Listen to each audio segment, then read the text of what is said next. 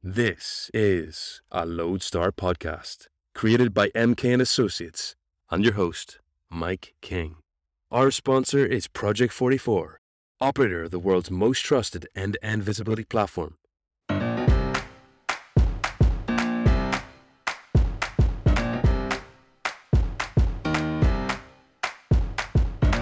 Hello, everybody. I'm Mike King, and welcome to another episode in the Loadstar's Big Interview podcast series. And I have a question for you. Does anyone out there know Hapag Lloyd? I sort of bet you do, because even if you're not in shipping, you've seen their ships or the containers. And in fact, I get this podcast analytics, and I know most of you are their customers, their rivals, or their suppliers. Hapag Lloyd is, of course, the world's fifth largest container line with global market share of just under 7%, according to Alphaliner. And this interview is well timed because the venerable Hapag Lloyd is 175 years old this May 2022. Yes, you heard that right. Hapag Lloyd was shipping cargo almost unbelievably and passengers to New York in 1847 when Queen Victoria was on the British throne and the US was at war with Mexico over Texas. And this one really blew my mind. Napoleon had only died 26 years before. Today, we'll be asking Hapag Lloyd what's in store for the next 175 years and how they are managing the chaos of the here and now. What are they doing to help shipper customers and where will they be spending the windfalls of the last two years? Answering these questions are not one, but two of this historical but sprightly carrier's leading executives. We have Dr. Ralf Belusa, Managing Director for Digital Business and Transformation, and a TED veteran on space treasures of all things. Hello, Ralf. Hello, thank you for being here. And in their first interview since joining Hapag Lloyd after a high flying career with IBM and Bosch, we have Executive Board Member and Chief Information Officer, Donya Amer. Welcome, Donya. Hi, Mike. Thanks for inviting. Hello, both. Hello. Donya, to you first, if we may. Hapag Lloyd is now 175 years old, but you only joined the company and the board in February this year. Since then, if we're looking at disruptions to container shipping, We've got so many things going on. We've got stop starts of the export supply chain out of China due to COVID lockdowns. We've got a looming crunch on the US West Coast where a new dock workers deal is under negotiation. Of course, we've got this terrible war in Ukraine. And all this after a pandemic which has thrown the world and its supply chains into, I guess, a demonic flux. So I guess the question is, how are you finding liner shipping so far? Is it keeping your attention? Yeah, well, Mike, yeah, first impressions. How do I find liner shipping so far? I mean, as you mentioned, I have a history in industry and in IT as well. But the last two years, really, the world is more or less upside down, and it doesn't matter which industry you are. Nothing is as it was before. So uh, joining Hapag Lloyd for me was an absolutely fantastic step going forward because uh, I am now part of a company with, with the oldest history of ever company I worked for 175 years. You just mentioned it. Our birthday is right around the corner. But on top of it, I think Hapag Lloyd for me is a company which is the most global company I've ever worked for. So we have more than 137 countries we are operating our business, um, and we are shaping our sustainable logistic future together with our teams in an even more connected world. And what I uh, like most in Hapag Lloyd is really this is a company with an extreme open company culture. So we have our values and we live up with the values like we care, we move, and we deliver. And that's what I see and feel here every day when I talk to our people and when I also had a chance to talk to some of our customers already.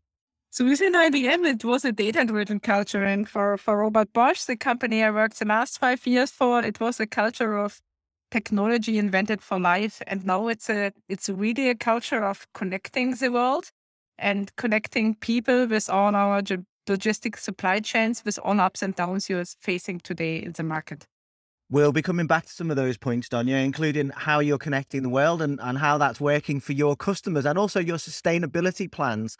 But if I may turn to Ralf, you've been in this business a little bit longer, if I may say so.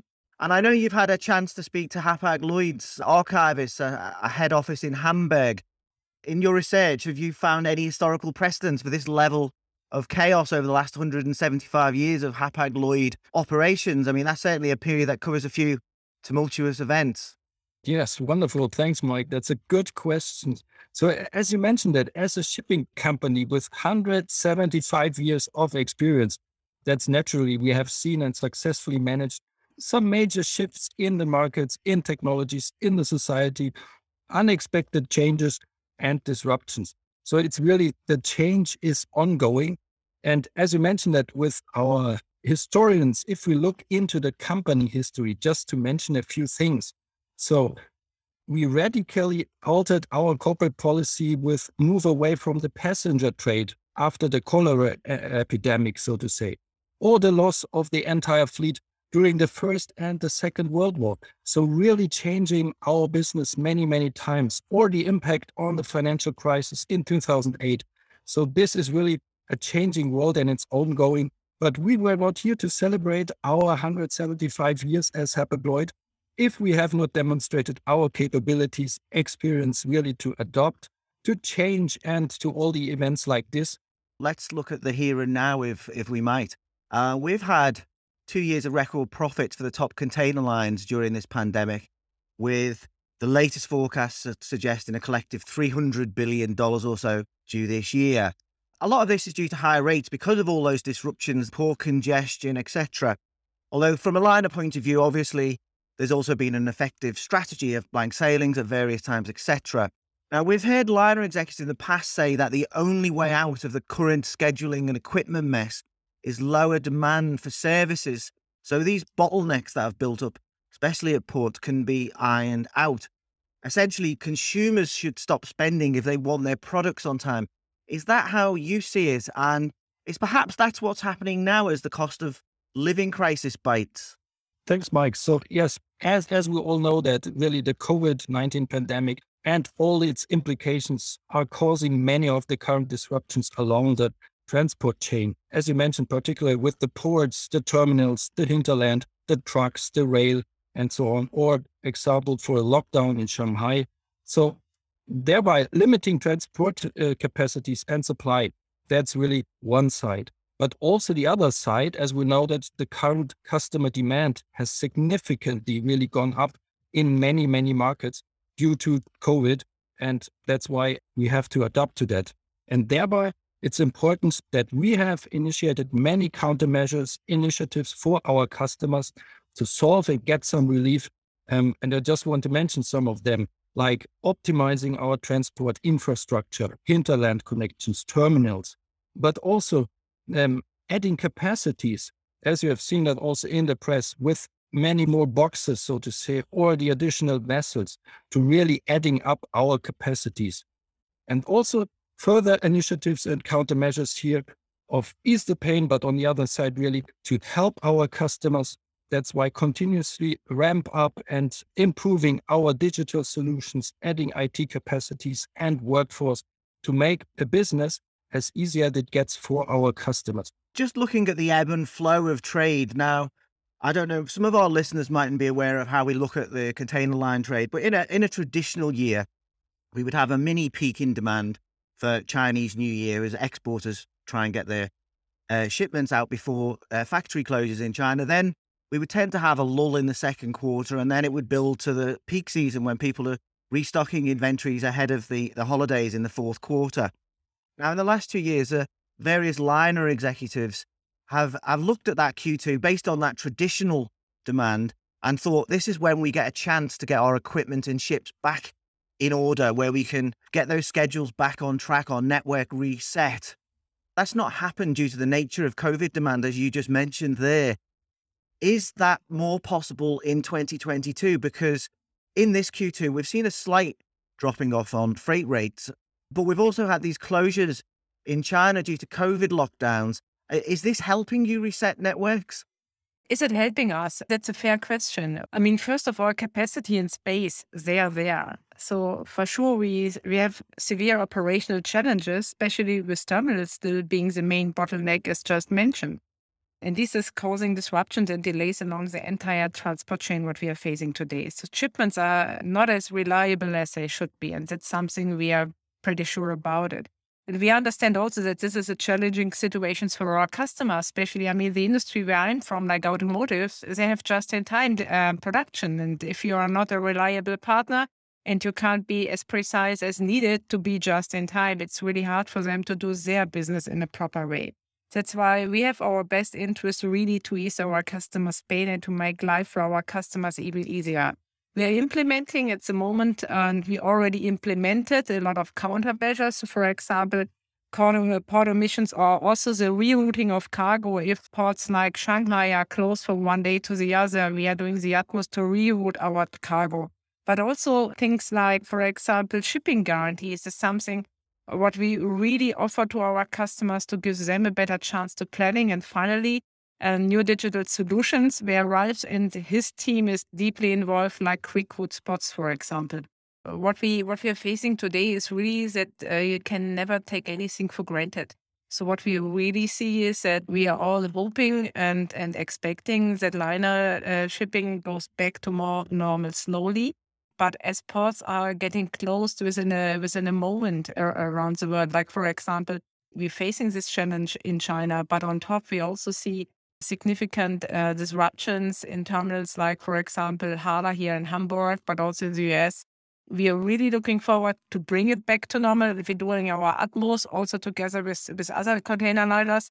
But uh, you can't take it for granted that it will happen because nobody ever imagined what has happened in the last two years. So that's something where we are trying our utmost to go back to a normal business environment where we also have more transparency about where our containers are but overall, it's really hard for us to give a robust outlook at the moment. We only can uh, do with the current environment and our current information status, looking forward that it will come back more to normal by end of this year. So these lockdowns happen so quickly, it's hard to strategize. It's just a case of managing that disruption. Yeah, absolutely fair. And otherwise, it's uh, if you're not agile enough and if you are not flexible enough to react on these kind of really big disruptions, you are in big trouble. That's why we are doing our utmost to support whatever we can for the quality of our customers and to really deliver the containers as expected. But if there are uh, restrictions from governments, for example, because ports are closed, we have to react. Otherwise, we don't have a chance uh, to be a sustainable partner also for our customers. I know many of uh, your customers would like more reliable services, and that's not just related to Hapag Lloyd, that's across the line aboard. But at the Loadstar, though, we speak to shippers and smaller forwarders uh, a lot. And many of them, when they're talking about container shipping, they're not necessarily complaining about high rates, even though they find them difficult to swallow. But quite often it's a case of actually just securing space, irrespective of the price they are willing to pay on particular trades, particularly on the Asia Europe trade, in fact. Some of your rivals have been quite open about their strategy, which is to focus energies and space on the largest shippers and forwarders. And some even have said that they want to sell direct to shippers full stop in the future. Now, where does Hapag Lloyd fit into this, if I might ask? Are you still courting SME shippers and forwarders with a view to a future where the demand supply equation looks a little different and they're still important customers for you? I think all customers are uh, important on all sides the small customers, the medium sized customer, the large customers, because there is the demand and we would like to support it, help our customers in all aspects on the quality, on the delivery, and so on with ease of doing business. That's really at our heart. This is a Loadstar podcast created by MK and Associates and your host, Mike King.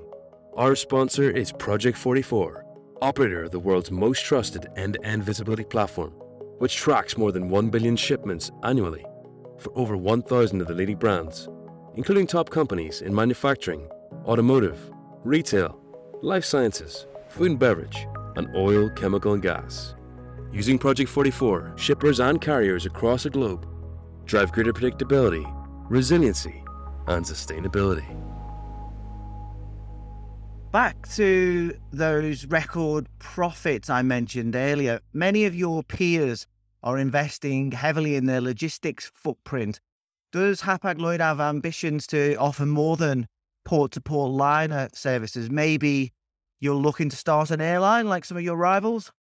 Well, that's a nice one, Mike. Thanks for asking. I'm a big fan of focus, I have to say. So, and uh, the core business of Hapag Lloyd, at least when I decided to join this company, is container shipping. That's where we are best in. That's what really drove us to become 175 years. But for sure, we have a naturally demand in growing our business even further and uh, to expand our business. And that's what we did, for example, with mergers uh, recently with Deutsche Afrika Linie, but also with terminal investments like Wilhelmshaven. These are all for us critical and important investments. But as I said, um, focus for us is container shipping. That's where, which is deep in our heart and where we come from. Nevertheless, investments on top, for example, in digital solutions is something where Ralf and I and the entire team Hapag-Lloyd is looking for even further to grow our footprint in the market.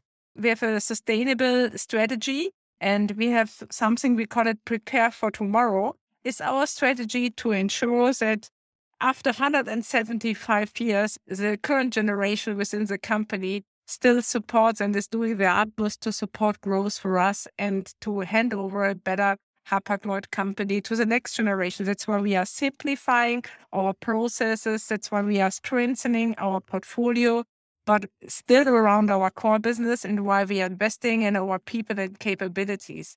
Again, big focus on container shipping, but when realistic enough, uh, especially out of IT and out of automotive, that I would never ever take anything for granted.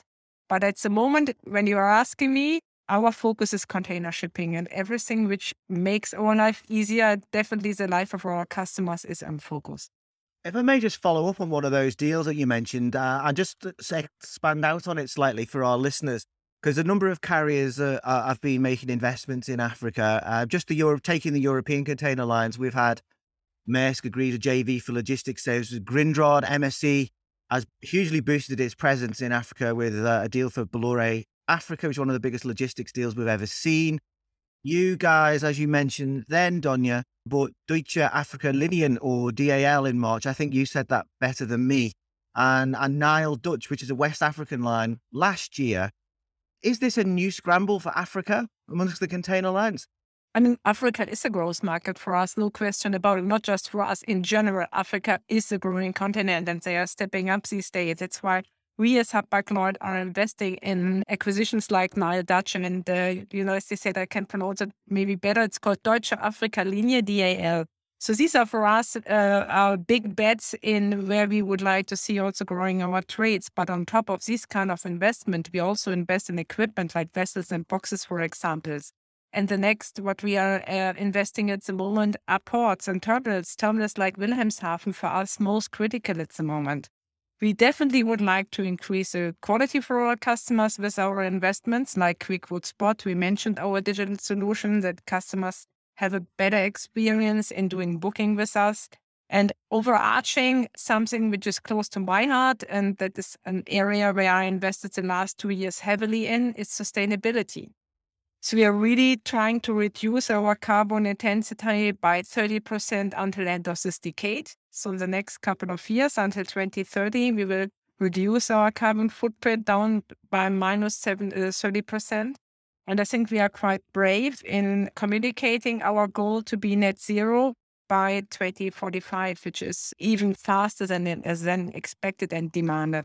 So yeah, Africa for us a big, big bet, but not the only one. Other bets definitely are uh, sustainability, which is also now part of our longer strategy and our prepare for tomorrow activities. You mentioned there, Donya, some of those targets. Uh, so just clarify those. So that you're planning to reduce fleet emissions by 30% by 2030. Yeah. And you aim to be climate neutral by 2045. How are you going to make sure that this is transparent to your customers? And how do you plan to invest to achieve those cuts? And is and is 30% by 2030 really enough?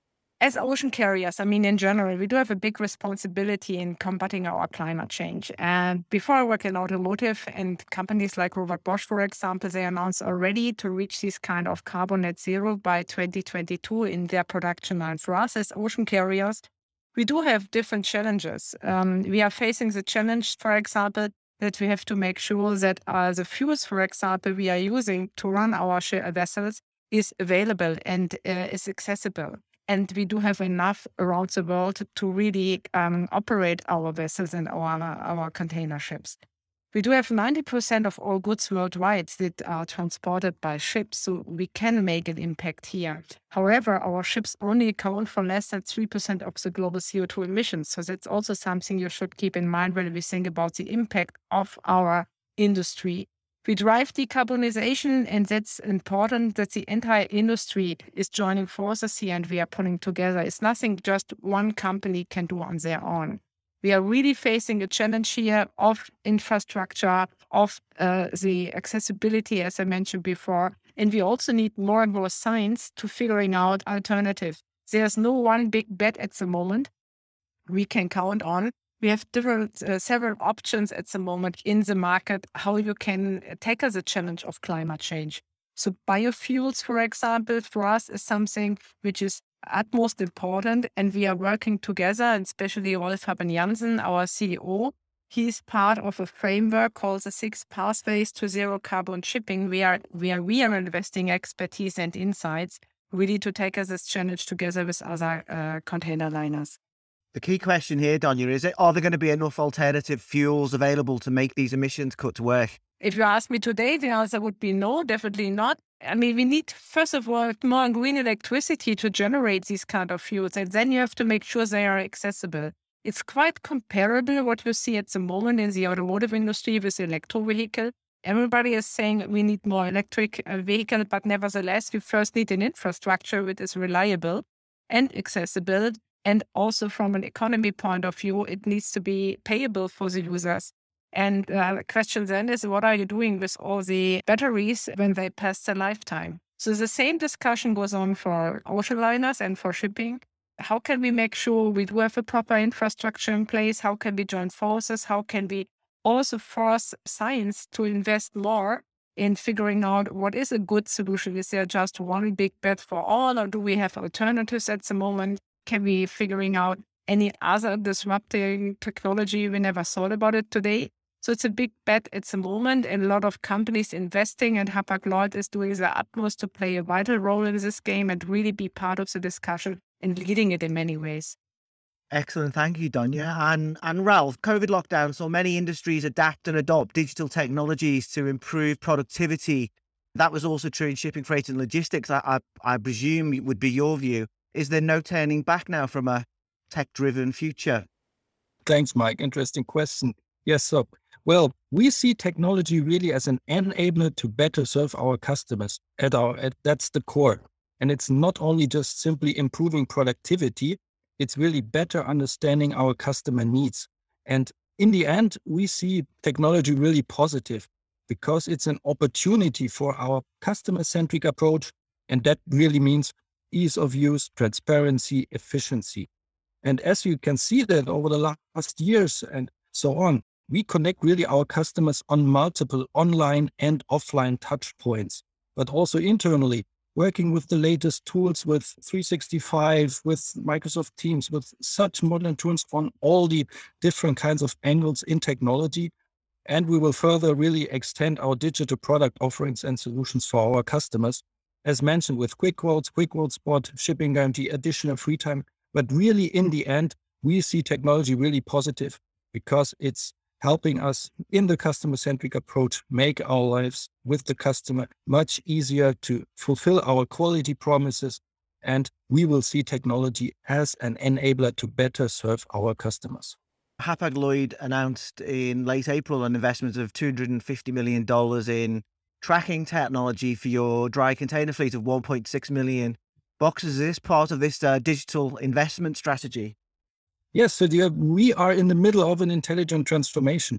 So, uh, where smart usage of data and emerging technologies, such as you mentioned with the blockchain, or just mentioned a few, they will play a vital role in all our businesses. So, there is no end to digitalization. It's even accelerating. And we see the future is really automated, personalized, optimized. Let's call it easy and transparent for all employees, customers, online and offline. And that's why we continuously investing in our digital products and solutions to meet all the customer needs and offer the benefits to our customers. Finally, we started this interview by discussing Hapag Lloyd's 175th anniversary. What does Hapag Lloyd or indeed container shipping look like 175 years from now? I mean, does it does either even exist? Absolutely. I mean, yeah, I'm brave enough to say yes because we overcame a lot of challenges that lasted 75 years. But for sure, Mike, nobody knows what's what's coming next. But if you count on Ralf and myself, we are really standing for shaping together a sustainable logistic future in an even more connected world, which should give us a push and the, the chance at least to overcome first of all the next decade, then maybe the next 25 years and we're doing our utmost from many directions, not just digital solutions, but also investing in our people and in, in the way we would like to deal with customers and our customer experience. We're doing our utmost really to give the next generation of Hapag-Lloyd the chance to be as successful as the current generation is at the moment. So that's why yeah, we do our bet on several activities we mentioned today in today's call. As I said, the world's still upside down. I truly trust that still shipment and container shipping is the most sustainable way to transport logistics from A to B. That's why we are really investing not just our time, but also our passion into this business. Donya Amer, Dr. Ralf Belusa, thanks for joining me on the Loadstar podcast today. Really appreciate your time and all the best in the future. Thank you, Mike. Thank you, Mike. I'd like to thank my editing team, the amazing Karen Ball and Tom Matthews. Big thanks also to our sponsors, Project 44. And gratitude to you all, of course, for taking the time to listen. We'll be back soon.